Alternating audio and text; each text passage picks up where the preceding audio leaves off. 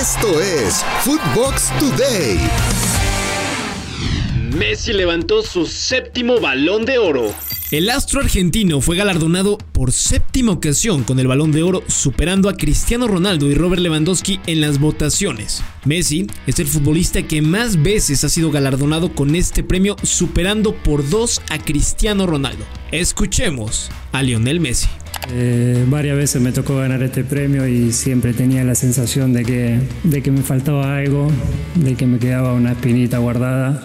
Y este año fue todo lo contrario, pude conseguir eh, el sueño que tanto deseaba después de haber peleado muchísimos años, de haber tenido muchos tropezones, al final llegó y creo que, gran parte de, de lo que hicimos en la Copa América fue por eh, este premio es por eso, por lo que hicimos en la Copa América, así que quiero, quiero compartirlo con, con todos mis compañeros de selección y agradecerle. Esto es parte de ellos también y de mis compañeros también, como dije antes, en el año que estuve en el, en el Barcelona y ahora, y ahora París. Chivas y América avanzan en intercambio de jugadores. En las próximas horas, las directivas de América y Guadalajara llegarán a un acuerdo para intercambiar a Sebastián Córdoba y Uriel Antuna, jugadores que no entran en planes para la siguiente temporada. Definidos los horarios de semifinales de la Apertura 2021. Quedaron listos los horarios de las semifinales de la Apertura 2021 y todo inicia este miércoles 1 de diciembre a las 9 de la noche en el Estadio Universitario de Nuevo León cuando Tigres reciba al cuadro de León en el juego de ida. Luego, el jueves en el Estadio Olímpico Universitario Pumas recibirá al Atlas a las 9 de la noche, mientras que los duelos de vuelta arrancan el sábado a las 9 de la noche entre León contra Tigres en el No Camp. El día domingo se realizará Atlas contra Pumas en el Estadio Jalisco a las 7 de la noche. Santos cesa a Guillermo Almada como entrenador. Guillermo Almada dejó de ser director técnico de Santos luego de la eliminación a manos de Tigres en los cuartos de final. Los guerreros informaron que tomaron la decisión de cesar al Charrúa y a su cuerpo técnico tras dos años y medio en la institución. Arranca el Monterrey contra el Al-Ali en el Mundial de Clubes. El equipo de Monterrey jugará contra el equipo egipcio Al-Ali, campeón de África, en su primer partido del Mundial de Clubes, que se disputará del 3 al 12 de febrero próximo en Emiratos Árabes Unidos. Si los Rayados avanzan, enfrentarán al Palmeiras de Brasil en semifinales, mientras que en la otra llave, donde se encuentra el equipo del Chelsea, arrancará Al Jazeera contra Auckland City de Nueva Zelanda, y el ganador se medirá al Al Hilal de Arabia Saudita. Inició la concentración de la selección mexicana para el duelo ante Chile.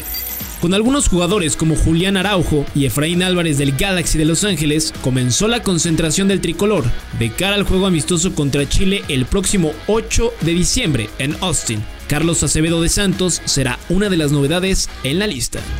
Pide el Cuau la cabeza de Solari.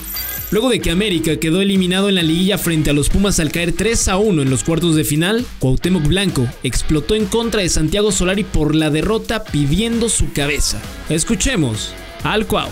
Yo tendría que, tendría que salir. Te digo que tendría que salir porque no puedes perder así contra los Pumas y algunos jugadores. Vamos a ver qué decisiones toma la directiva. Neymar Jr. estará fuera de las canchas de 6 a 8 semanas. El PSG anunció que el delantero brasileño Neymar Jr. estará de baja de 6 a 8 semanas tras haber sufrido lesiones de ligamentos en el tobillo izquierdo en el juego del domingo contra el saint El equipo parisino avanzó que en las próximas 72 horas emitirá una nueva nota sobre la evolución de la lesión, según detalló en un comunicado. Femex Food a la espera de respuesta de FIFA sobre veto al Tri. John de Luisa, presidente de la Federación Mexicana de Fútbol, externó que están a la espera de la respuesta de la Comisión de Apelaciones de la FIFA respecto a la posibilidad de modificar el hecho de jugar dos partidos a puerta cerrada, luego de la sanción por el grito homofóbico durante los duelos eliminatorios contra Honduras y Canadá en el Estadio Azteca. Escuchemos un poco a John de Luisa. Nosotros estaremos eh, planeando nuestros partidos de enero con los dos escenarios, tanto a puerta cerrada, como es la actualidad, con la sanción que nos impuso la Comisión Disciplinaria, como a puerta abierta si es que la Comisión de Apelaciones eh, logra cambiar eh, lo que fue sentenciado por la Comisión Disciplinaria. Jonathan Dos Santos no seguirá con el Galaxy.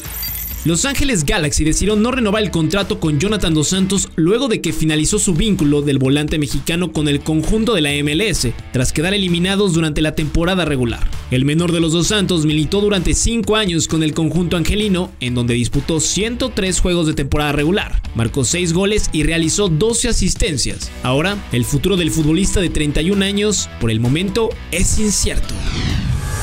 Esto fue Footbox Today.